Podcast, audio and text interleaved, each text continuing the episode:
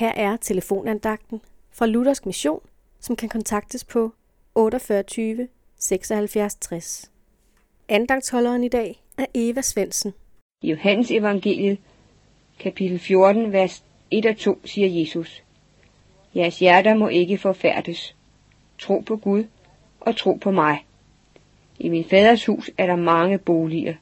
Hvis ikke, ville jeg så have sagt, at jeg går bort for at gøre en plads reddet for jer.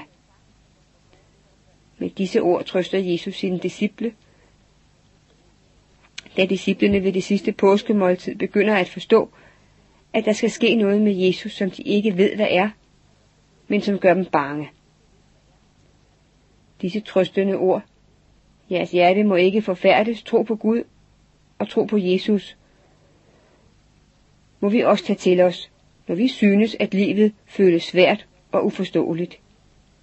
Den redningsplanke, som vi kan holde fast ved, når livet omkring os føles som et oprørt hav, er Jesus.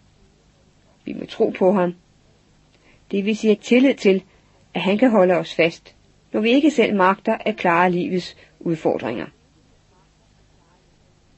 Men vi må også tillid til Jesus i de perioder af vores liv, hvor livet forekommer som en varm og solrig sommersøndag på en dejlig badestrand. Her har vi også brug for at blive mindet om ordene tro på Gud og tro på Jesus. For ikke at glemme, at Jesus er vores eneste frelser og redningsmand, når vi skal stå til regnskab for den evige Gud for vores liv. Amen.